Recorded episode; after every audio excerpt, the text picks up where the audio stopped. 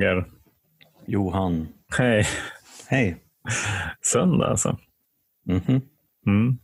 Hur, um, vilket tecken går den här söndagen i? Ja, men den här söndagen är ju ganska grå och eh, blöt. Mm. Så det är väl en dag som är som gjord för lite reflektion och eh, kanske till och med en, en tupplur i soffan. Ja, det tycker jag låter skitbra. Låt, låt oss kalla det för meditation. Ja, exakt. Djup meditation. Ja. Här, här ligger jag och skapar en mer medveten kontakt med Gud. Mm, precis. Så är det. Ja. Men du, jag tänkte vi kunde återkoppla lite grann till det där. Eh, vi pratade en del om meditation och steg 10 och 11 i förra Mm. avsnittet. Mm. Och jag eh, erkände väl, om jag inte minns helt fel, att jag var lite dålig på de här rutinerna och att du inspirerade mig. Mm. Och sedan dess så har jag ju faktiskt kört varenda morgon eh, mina gamla vanliga rutiner. Mm. Och eh, jag tänkte på det du sa också, det här att du hade hört eller läst, av nå- läst någonstans att eh, om man bara fortsätter att göra det här så kommer det förr eller senare att hända någonting. Mm. Mm, jag har väl inte riktigt kommit dit kanske, men jag gillar också din tanke, det där att göra det enkelt. Och jag fick en fråga här eh, på Messenger ifrån en av de människorna som har varit i kontakt med oss och hittat lite nykterhet som frågade just om det här med meditationen. Och ehm, då slog det mig att det är ju ett, ett eh, eller det kan ju vara någonting som kan vara svårt liksom att närma sig. Meditation just. Ja, Mm.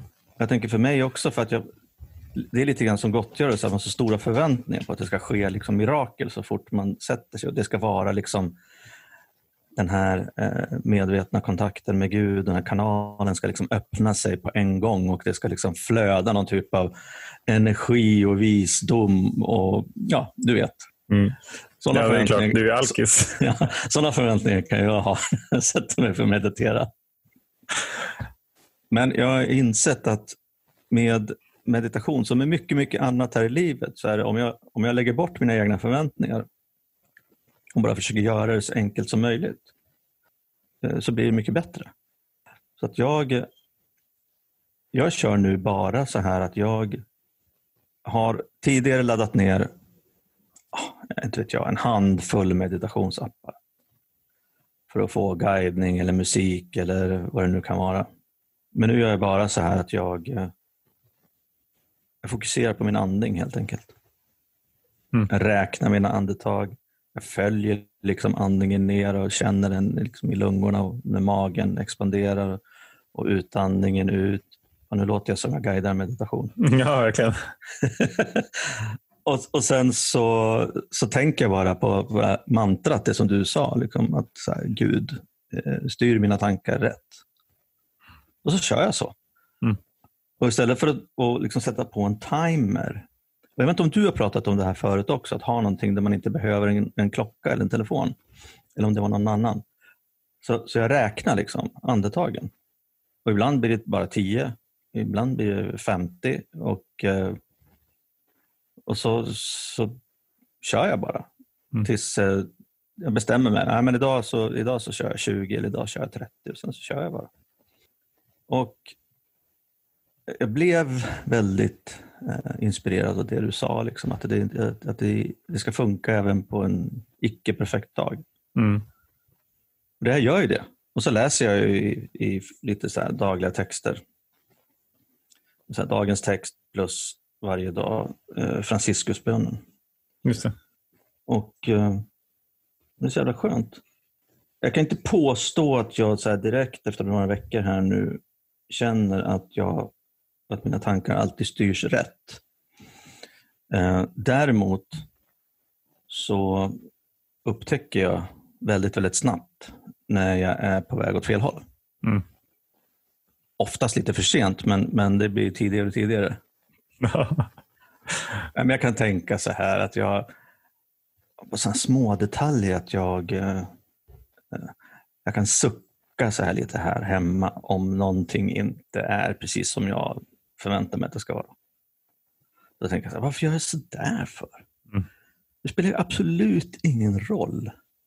Men eh, det är så jävla skönt att ha det här varje dag. Det, det gör mycket.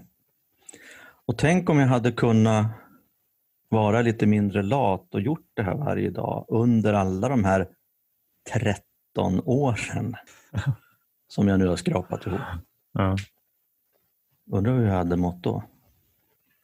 Mm. Det fina någonstans är att vi är ju en färskvara oavsett. Ja, det är sant. Det var kul att höra. Mm. Verkligen. Jag, ja, men jag, jag måste också villigt erkänna att så här, ja, tankarna styrs ju inte rätt direkt. men, men jag tänker så här att jag har ju blivit hjälpt oavsett. För att antingen så är det precis som du beskriver att jag kommer på åtminstone att eh, nu är jag ute och cyklar. Sen så tänker jag också att ja, men nu blev ju dagen så här. Som bland annat tack vare att jag började på det sättet som jag gjorde. Och Jag vet ju inte hur den hade blivit om jag, hade, om jag inte hade gjort det. Men, men jag vill ändå inbilla mig att, att jag får en positiv hjälp på vägen. Alltså ja, 13 år också. Det ska vi liksom inte icke att förglömma. Grattis till 13 år i nykterhet och frihet. Ja, tack. Då är det ju, vi, vi, hade ju ett, vi hade ett avsnitt som hette Snart tonåring. Ja, Ja, nu är det ju tonåring. nu är det fan tonåringar. Mm. Ja, det är... ehm, Alltså på ett sätt så är det ju inget speciellt alls. Mm. Eftersom ändå hållit på med det här i 13 år. Mm. Man hinner ju vänja sig vid sakernas tillstånd. På ett annat sätt så är det väldigt ehm, ja, men både väldigt fint och, och eh, här, ödmjukande. För att per automatik, höll jag på att säga, då går ju tankarna tillbaks liksom till den här tiden då, 2007 Mm. Slutet av september, början av oktober. Första oktober där så när jag drack sista gången och andra oktober då jag, jag var nykter liksom för första dagen. Mm. Och ehm, det är ju länge sedan nu men alltså, de här minnena finns ju fortfarande kvar. Och Ju, mer, ju, längre, ju längre bort jag kommer ifrån dem desto, desto mer kan jag liksom se den här trasiga människan som jag var. Mm. Det där är ju intressant. Liksom, har du, om man tänker sig då så här, ja, men första, andra, tredje, fjärde, femte året. Jag menar, där, där kan ju också bilden av vem var den där personen egentligen som blev nykter, eh, den kan ju förändras såklart. Mm. Upplever du att den har gjort det även under de senaste åren för dig? Absolut. Eh, Jag tror att för mig åtminstone så har det varit så att jag, jag har lärt mig så otroligt mycket mer både om alltså 12-stegsprogrammet och, och eh, ja, min högre makt och även mig själv liksom under de här, den här sista tiden. Och om det beror på att jag är en slow learner eller late bloomer, det, det vet jag inte. Men, men jag har utvecklats väldigt, väldigt mycket de sista ja, säg fem åren skulle jag vilja säga. Och det har ju att göra både med programmet och min egen inställning men också liksom mitt liv i stort. Eh, och de där hänger väl ihop förstås på något vis. Men jag kan tycka att idag så kan jag tycka så här att det är helt jävla vansinnigt att en nykomlingar som kommer in lyckas hålla sig nyktra. Och att de lyckas göra liksom stegarbete så här, och förstå vad fan det är de håller på med. Mm.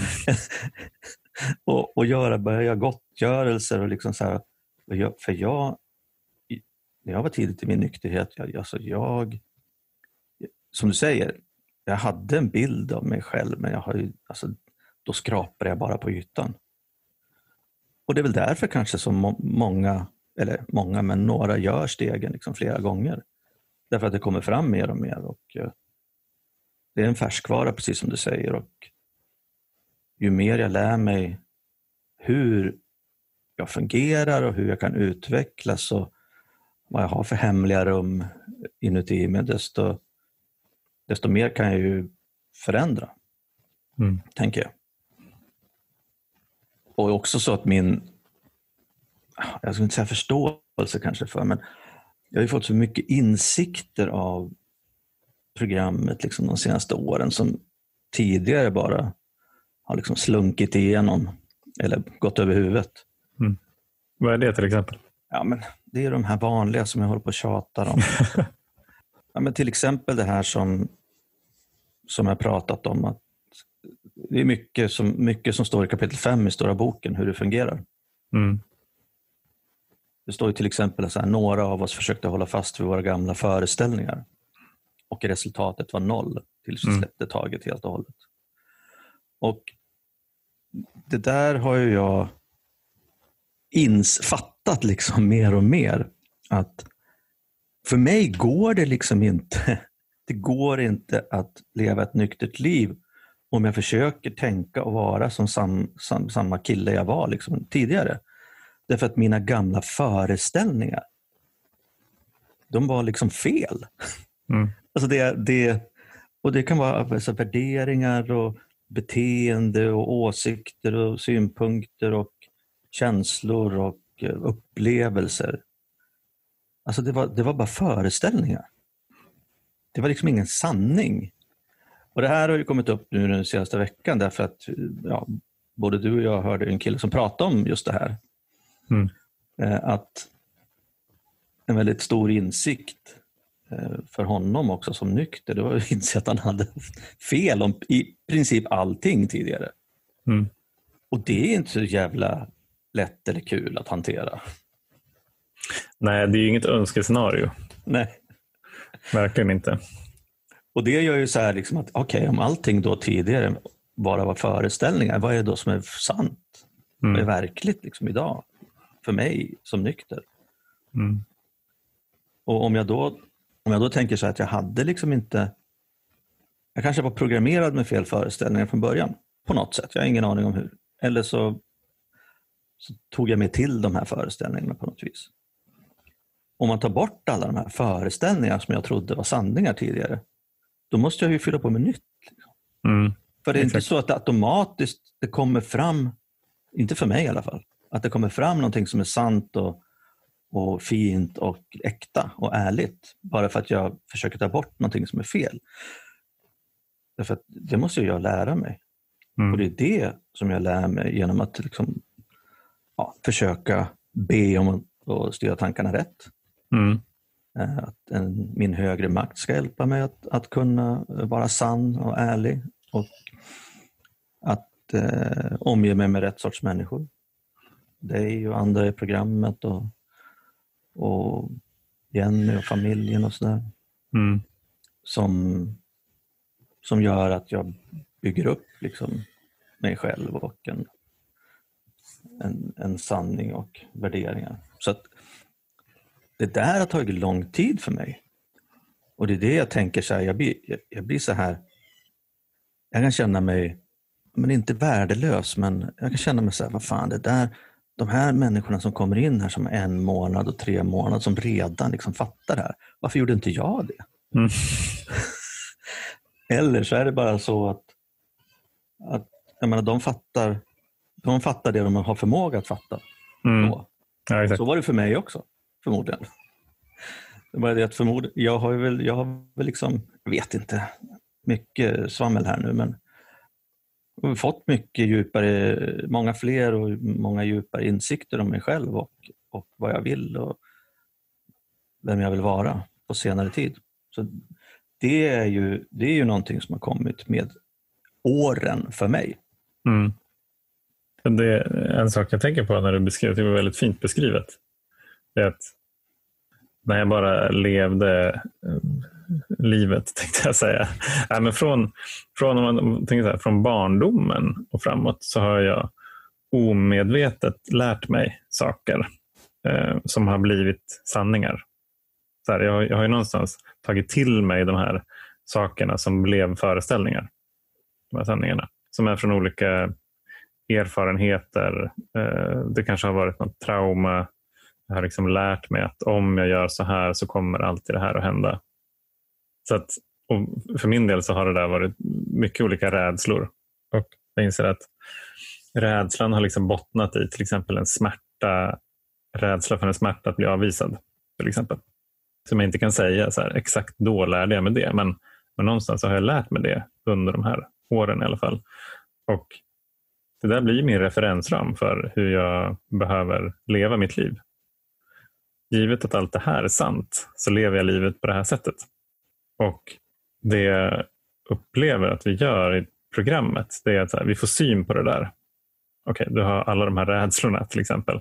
Så att vi medvetande gör det som vi omedvetet har lärt oss. Det är det första. Och sen det andra är att medvetet lära oss någonting som kan ersätta. Så det är liksom en tvåstegsgrej. Och det där är ju stegarbetet. Ja, absolut. Och jag menar, jag menar som texten säger där, att alltså, några av oss försökte hålla fast mm, i gamla föreställningar. Och det är klart att man kan inte mycket annat om man inte har, har fått nya föreställningar eller sanningar. Tills vi släppte taget helt och hållet. Alltså, Exakt. Ja, vi, vi, har ju, vi har ju flera gånger liksom försökt att förklara den här alkoholistiska logiken. Där, mm. hur, hur, tänker en, hur tänker en aktiv alkoholist? Och jag hade ett, ett samtal med en av våra lyssnare under den här veckan om precis det som, som gällde en av hennes anhöriga. Och eh, liksom att, att försöka förstå för någon som står liksom utanför den här alkoholistens tänk. Det är ju jättesvårt för att det är en helt annan logik som gäller. Att, eh, ja, men till exempel så kan jag vara helt förvissad om att, att eh, alkoholen behöver jag för att överleva. Mm. Och Då blir det logiskt till exempel att man väljer bort sina barn. Eftersom det är det enda man kan göra. Om man hade valt barnen till exempel och inte alkoholen, då hade det varit en dödsdom. Mm. Givet den logiken. Mm. Och Det är typ, typ exempel på så här, en gammal föreställning som man behöver släppa taget helt och hållet om. Men, ja. det, men den sitter ju så djupt inbankad. Den har ju, den har ju fötts någonstans under årens lopp, tidigt eller sent. Och Sen så har man bara bekräftat den och bekräftat den förmodligen. Det gjorde jag i alla fall. Under väldigt många år. Tills det till slut gör för ont att fortsätta på den här vägen. Nej, så att de här jag tänker på de här gamla föreställningarna och, och det som jag har insett mer och mer under åren. Alltså det är en av de grejerna som jag har lärt mig om mig själv. Alltså tidigt i min nykterhet när jag tittade på mina tonår till exempel så tänk, trodde jag, tänkte jag fortfarande att jag inte var speciellt annorlunda då. Mm. Men jag har liksom lärt mig och fått, fått mer och mer kunskap och lyssnat på fler och fler nyktra alkoholister och insett att ja, men jag, jag var ganska annorlunda alltså redan då. Och Det är ju en grej som jag har liksom fått omvärdera under de senaste åren. Jag tänkte att ja, men jag, jag trodde att jag var som alla andra. Även, mm även liksom in i nykterheten och tänkte att ja, men det var väl inte så speciellt. Det var bara liksom att jag fick lite andra konsekvenser och, att, och så vidare. och så vidare. Men mina kompisar var ju typ likadana, tänkte jag. Mm. Men det var ju inte så. Det är just det här att, att våga fortsätta vara liksom nyfiken och öppen och um, vilja utvecklas. Mm. Och Det är jag tacksam för att jag även efter den, den här långa tiden då, kontinuerligt liksom fortsätter att hitta nya grejer om mig själv och i programmet. Mm. Och En av de andra grejerna som jag insett, liksom, den här meningen som jag brukar tjata om, det är, som också står i kapitel 5, just det där att de som inte tillfrisknar de som inte helhjärtat kan eller vill underkasta sig detta enkla program. För mig är ju det, har det blivit liksom en sanning. då nu. Mm, ja, exakt. Och Sen finns det ju säkert massa människor som har hittat andra sätt att tillfriskna. Det finns massa människor som inte tror på att eh, ja, 12-stegsprogram och 12-stegsgemenskaper och den här litteraturen eh, är någonting som går att bota eller eh, att en alkoholist kan tillfriskna. Men det är skitsamma för mig. Liksom. Mm, ja. jag, tror på, jag tror på det där. Liksom, att om jag kan och vill underkasta mig detta enkla program så kommer jag att tillfriskna. Mm. Och om det är det, den tron som gör att jag tillfrisknar, so be it. Mm. Jag menar, det, det gör inte mig någonting. Nej. Och jag skiter i vad andra människor tycker om det också. Det hjälper liksom mig. Mm. Det, sen, sen, kan man också fundera och diskutera på liksom vad underkasta sig detta enkla program betyder och, och helhjärtat. Mm. Och Det är ju saker, saker och ting som är spännande att diskutera med folk. Liksom. Och Det har vi gjort både i podden och på gator och torg och i, i mötesrum. På barrikader. Ja. Jag har en fråga. Mm. Hur viktigt tycker du att det är att få en så sanningsenlig bild som möjligt av hur det var förut? Jag tycker väl att det är eh, en nyckel till att eh, kunna fortsätta leva nykter. Därför att om vi tittar på tolvstegsprogrammet och tänker på steg fyra där jag ska göra en, en orädd och moralisk inventering av mig själv liksom, och, mm. och, gå igenom det här. Alltså, den här bilden av mig själv, vem jag faktiskt var och vad jag ställde till med eh, tidigare. Om jag kan göra det och använda det som någonting, precis som du, vi har pratat om att det är så skönt att slå i botten för då har man någonting bra att ta avstamp ifrån. Mm. Precis som om jag får den här rätt, ju, ju sannare bild jag får av mig själv eller kan ta fram om mig själv, desto större möjligheter har jag att utvecklas åt rätt håll. Tänker jag. För att om jag, om jag är oärlig, om jag inte vågar titta på allting eller om jag, om jag avdramatiserar eller liksom förminskar saker och ting som har hänt tidigare eller inte kan se dem som felaktigheter, eller vad jag ska kalla det för. Nej, precis. Eller dåliga beteenden. Då, har jag ju, då är det ganska svårt liksom att förstå vilken riktning jag ska utvecklas mot. Att om, jag, om jag negligerar liksom någonting som är, kan vara väldigt viktigt för min personlighet eller för mitt välmående och tänker att nej, men det var inte så farligt, då finns ju det kvar mm. i mig. Och sen att, att kunna då liksom erkänna det för Gud, mig själv och en annan människa det gör ju att, att jag får också en, blir av med det här liksom, i ryggsäcken. Mm. Så att jag tycker att det är väldigt viktigt. Ja, men det var ett klokt svar tycker jag. Det var en fråga som liksom bubblade upp. Eftersom bilden av oss själva liksom utvecklas över tid. Det var därför jag kom att tänka på den. Ja, och det är det som också gör att jag känner att, att jag vill göra det där igen. Liksom. Mm. Just därför att jag tror inte att när jag gjorde och jag gjorde mitt fjärde steg senaste gången för tre år sedan ungefär. Och jag tror att det på de här tre åren att jag, har, att jag skulle kunna göra om det och liksom komma på fler grejer. Mm. Var, det, var det första eller andra gången du gjorde det? Då? Ja, det var andra gången jag gjorde det. Mm. Just det. Så det här skulle vara då en tredje gång? Ja. ja men det är spännande det där tycker jag. För jag håller med att, att jag tänker på det som att jag under både den aktiva men, men också liksom under den nyktra tiden. Så allt det som jag liksom inte släpper igenom, det, det stannar liksom kvar som smärta på något jävla mm. vis. Och ju mer av det där som jag vågar se, desto mer kan jag släppa ut och faktiskt bli, bli fri från. Ja, precis. Och jag menar, det är exakt det man kan ju tolka det här liksom att några, några av oss försökte hålla fast vid våra gamla föreställningar. Mm. Det är också så att några av oss kunde inte se eller förstå alla våra gamla föreställningar. Och det är, först, det är först när vi får upp dem så där som vi kan släppa taget om dem. Mm. Jag menar, en, en sån där grej som, som jag kommer ihåg var jävligt smärtsam i början, det var det där liksom att jävlar vad mycket fel jag har gjort. jag, jag som inte tänkte att jag gjorde så mycket fel. För att det var viktigt för mig att inte göra fel. Just på grund av den här rädslan inför smärtan att bli avvisad. För att en person som gör fel löper mycket större risk att bli avvisad just.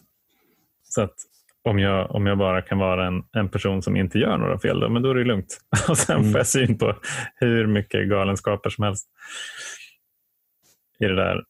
Och i det, alltså det, här, det här blir ju ganska djupt på något sätt, men, men i det där så finns det ju också en, en föreställning som jag behöver släppa taget om och det är ju just det att jag behöver vara perfekt annars så, annars så kommer jag bli avvisad. När jag väl släpper den, då, då öppnar jag också liksom dörren för att se ännu mer av mig själv. Att så här, ja, ja, men det är lugnt. Det är det som, det som har hänt. Det har ju hänt oavsett och jag är ju där jag är idag.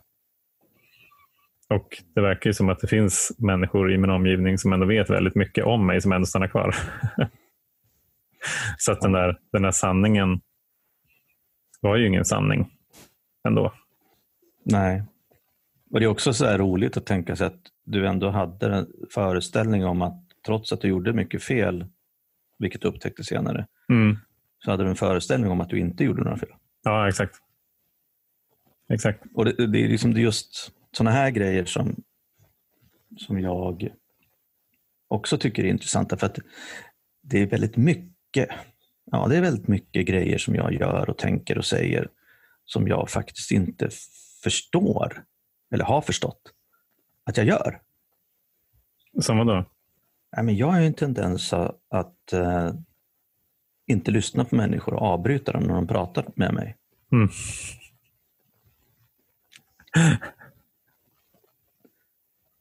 Ja. Och när jag fick det påtalat, då blev jag så alldeles kall inombords. Jag har jättesvårt att förändra det här fortfarande. Och vet du vad det värsta är? Berätta. Det är liksom att, nej men det värsta, det är inte det värsta, men jag, jag kan se att, att alltså, det är ju liksom ett familjedrag. Så att eh, det finns fler i min eh, familj som är så. Liksom. okay. Ingen nämnd, ingen glömd. Ingen nämnd, ingen glömd. Och, och jag har ju själv liksom reagerat på när andra gör det. Mm. Men jag har inte märkt att jag gör det själv. Nej. Men det är nog också ganska klassiskt. Tror Ja, inte? precis. Jag Och kan det, också det, är ju bli... så, det, är, det är ju inte roligt kanske, men det är ju just det där du pratar om. Att, att inse liksom att vara öppen för förändring och vara tacksam om sådana här grejer. eh, Att man blir uppmärksammad på sånt här istället för att gå i försvarsställning. Mm. Ja, exakt. Jag vill ju inte göra så. Nej. Jag gör det ibland, men jag vill inte. Mm. Nej, precis. Jag menar, där, jag menar, mina sista fyra, fem år så var ju hela livet en försvarsställning. Ja. Det var ju att, att, Ja. eh, att komma på vem det var som hade gjort fel så att det inte var jag i alla fall. Ja, vem, vem, vem kan jag skylla på? Det, och och den, den instinkten, den är inte helt borta än. Liksom om, om det är så här, ja, oj det där sket sig. Vem skulle jag kunna rikta strålkastaren mot? Men när jag, när jag gör tvärtom och säger så här, det var, jag, jag tar ansvar för det här. Mm. Det var, det var mitt fel. Jag skulle ha förberett det bättre eller jag skulle, jag skulle inte ha gjort så här. Jag ska försöka inte göra det nästa gång. Dels så, så märker jag att jag släpper det Mm. mycket, mycket, mycket snabbare. Jag får en, liksom en skön känsla i kroppen nästan direkt. Och det bildas också en positiv kultur på jobbet. Mm. Av att så här, wow, just det, ja precis. Om man gör fel, då kan man bara säga sorry. Det där ska jag inte göra om. Jag ser själv att nu blev det tokigt. Ja. Eh, och sen så såklart alltså, göra förbättringar. Alltså, eh, in, inte gå runt och bete sig som ett, jag vet inte vad, och sen så bara be om ursäkt och så är allting bra såklart. Men, men så här, när det blir fel, för det blir det ju, att ta ansvar för det. Ja. Det är ju nästan, tänkte jag säga, bland det bästa som finns. Ja. Ja, men om, man, om man jämför i alla fall känslan av att okej, nu har jag skylt på den här personen. Eh, hoppas att alla andra har släppt det nu också. att de inte liksom börjar hålla på och gräva i det där, för jag vill bara komma undan. Det är fan en vidrig känsla, Mm. tycker jag. Men det där är också en träningssak. för att eh, Ja, absolut. Jag, jag minns att jag, jag var ju likadan. Alltså, när jag, jag kommer ihåg när jag jobbade på, på byrå, liksom att det var en kund som var så besviken på någonting de hade fått. Jag försökte direkt lägga över det liksom på någon, i produktionskedjan. Och jag ett jävla... Ja, det är en jävla soppa av det där. Mm. Um, men sen så, så jag vet inte riktigt hur, hur och när det var, men det var så här att, att jag bara sa så här någon gång att ja, jag gjorde fel, jag fixar det. Liksom. Mm. Det, det är mitt fel.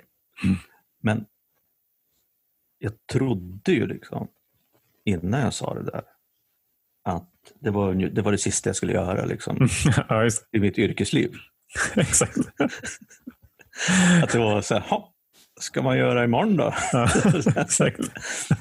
Men sen upptäckte jag, precis som du är inne på, att det, blev mycket bättre. Ja. Faktiskt ta ansvar för saker och ting och Mm. fixa till dem. Alltså, Mm. Man släpper taget om det, man går vidare, man löser det och plötsligt har man en, en mycket nöjdare kund och en bättre relation än när jag försökte bara släta över och hitta en scapegoat. Exakt. Ja, men det är bara att gå till sig själv. Alltså så här, vilka relationer gillar jag bäst att vara i? Mm. Med de som, ja, men, om, de, om vi ska se så de kommer för sent eller eh, behöver ställa in eller någonting. Jag bara säger så här, nej, men, eh, ja, in, inte liksom hitta någon annan att skylla på, utan bara så här, säga som det är och be om ursäkt. Mm. Och så här, Okej, ja, men vad bra. Alltså, vad som helst kan ju hända. Och så är ju livet. Det kommer vi Ja. aldrig ha kontroll över. Men för mig har det gått, det har gått så långt, höll jag på att säga, att jag, jag har ju till och med tagit på mig grejer i yrkeslivet som jag inte är ansvarig för. För att jag just kan ta ansvar.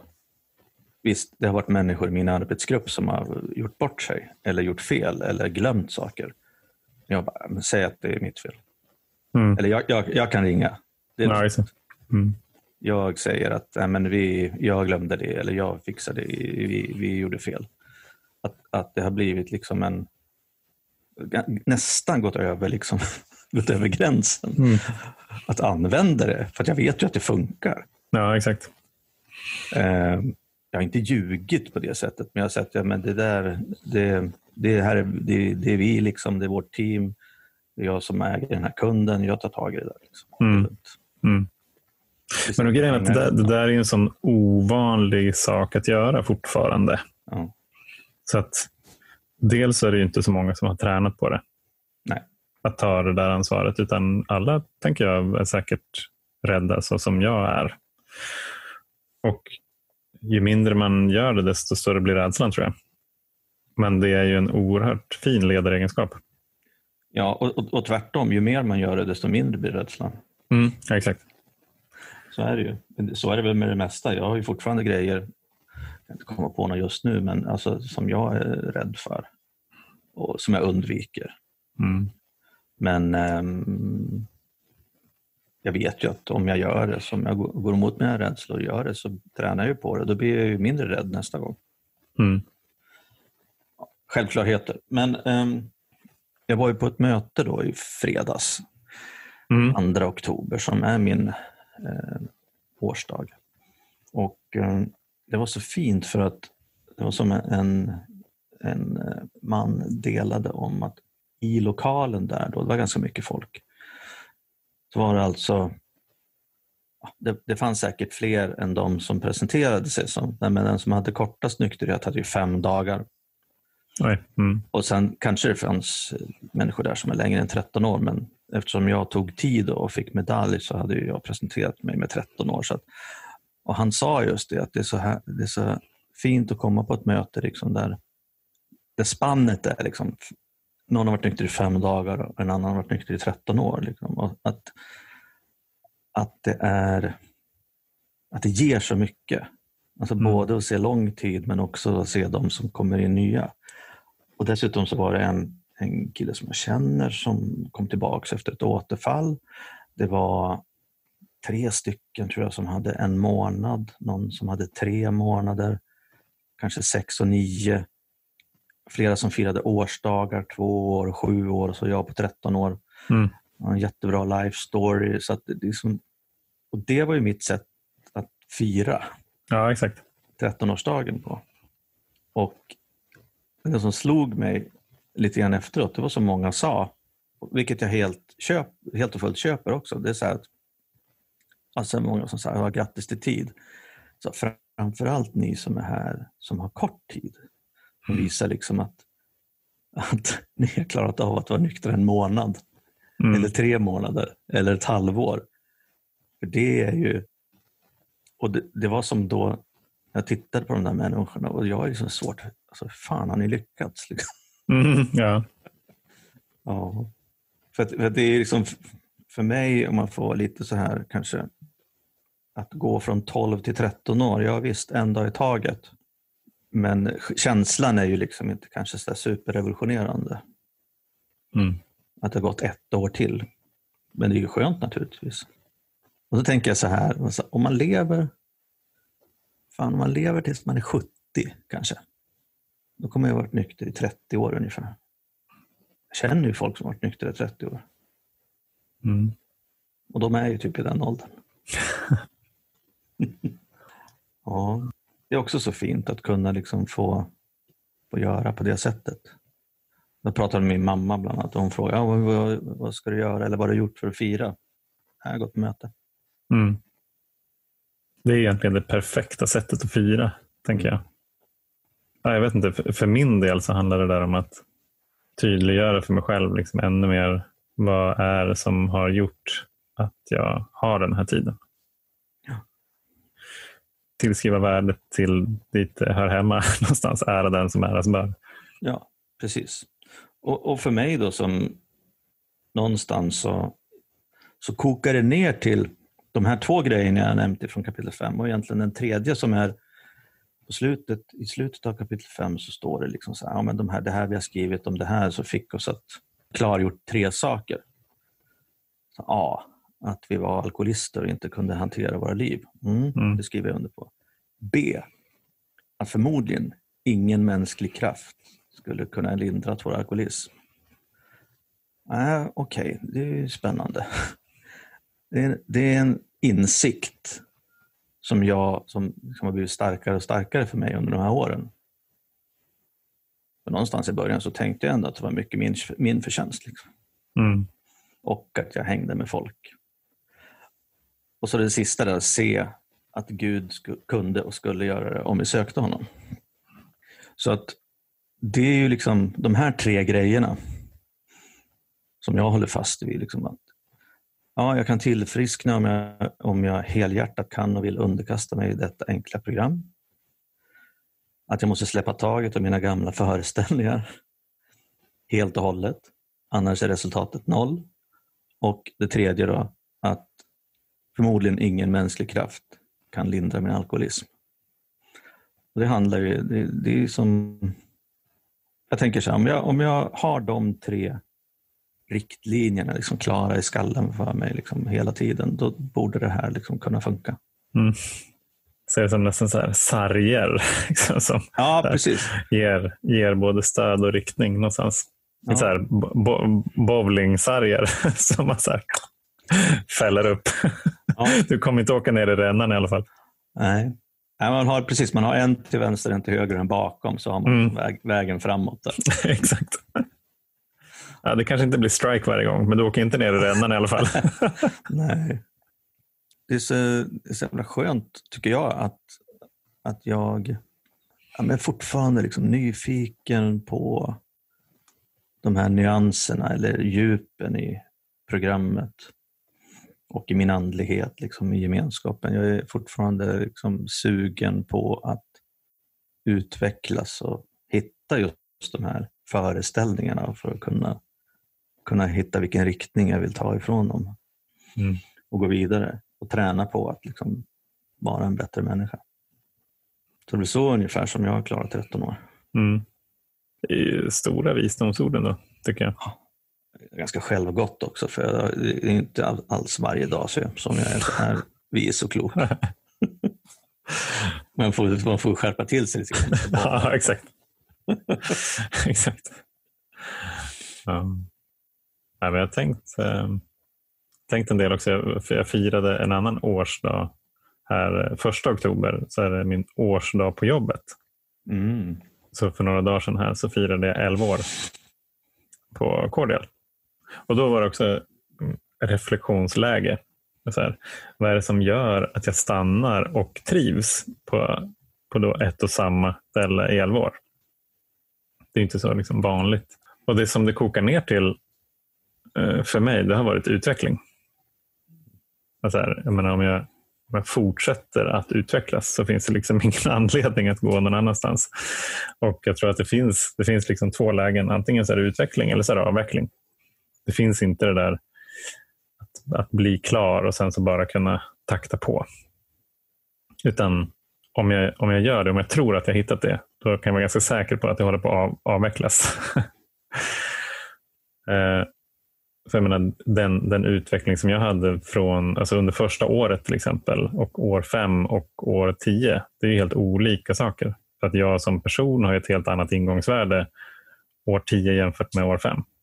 Men det gemensamma har varit att jag har varit lite av en annan person, en annan rådgivare, en annan ledare vid utgången av det där året. Så att när jag kollar tillbaka på, wow, ja just det. Ja, fastän det där kunde jag faktiskt inte när året började. Mm. Och Jag tänker att det är samma principer som gäller liksom i nykterheten. Alltså om jag använder, ja, men om jag har nykterheten som motor liksom för att utforska, utveckla mig själv, då kommer jag fortsätta göra det för att det är så jävla kul. Men om jag någonstans känner att så här, men nu är jag klar, nu, nu behöver jag inte göra det här något mer. Då, då börjar den här liksom avvecklingsperioden. Eller processen. Som till slut, tror jag, leder i alla fall för mig till ett återfall. Mm. Ja. Det vore ju dumt att gambla på det. Ja, men det vore jättedumt att gambla. Mm. och det finns ju helt andra saker i vågskålen idag mm. än vad det fanns för fem år sedan. Så, att, um, så att jag väljer utveckling idag. Imorgon vet ja. jag inte, men idag väljer jag utveckling. Ja, fint. Ja. ja, bra snack Johan. Bra snack. Härligt. Grattis igen Roger, 13 år. Tack. Tack. Äntligen tonåring. Ja, äntligen tonåring. Mm. Snart är det dags för dig också. Hopp, Ja, förhoppningsvis. Ja, förhoppningsvis. Femårsdagen. Tänkte säga, så, då fyller du 15 snart. får du köpa folköl.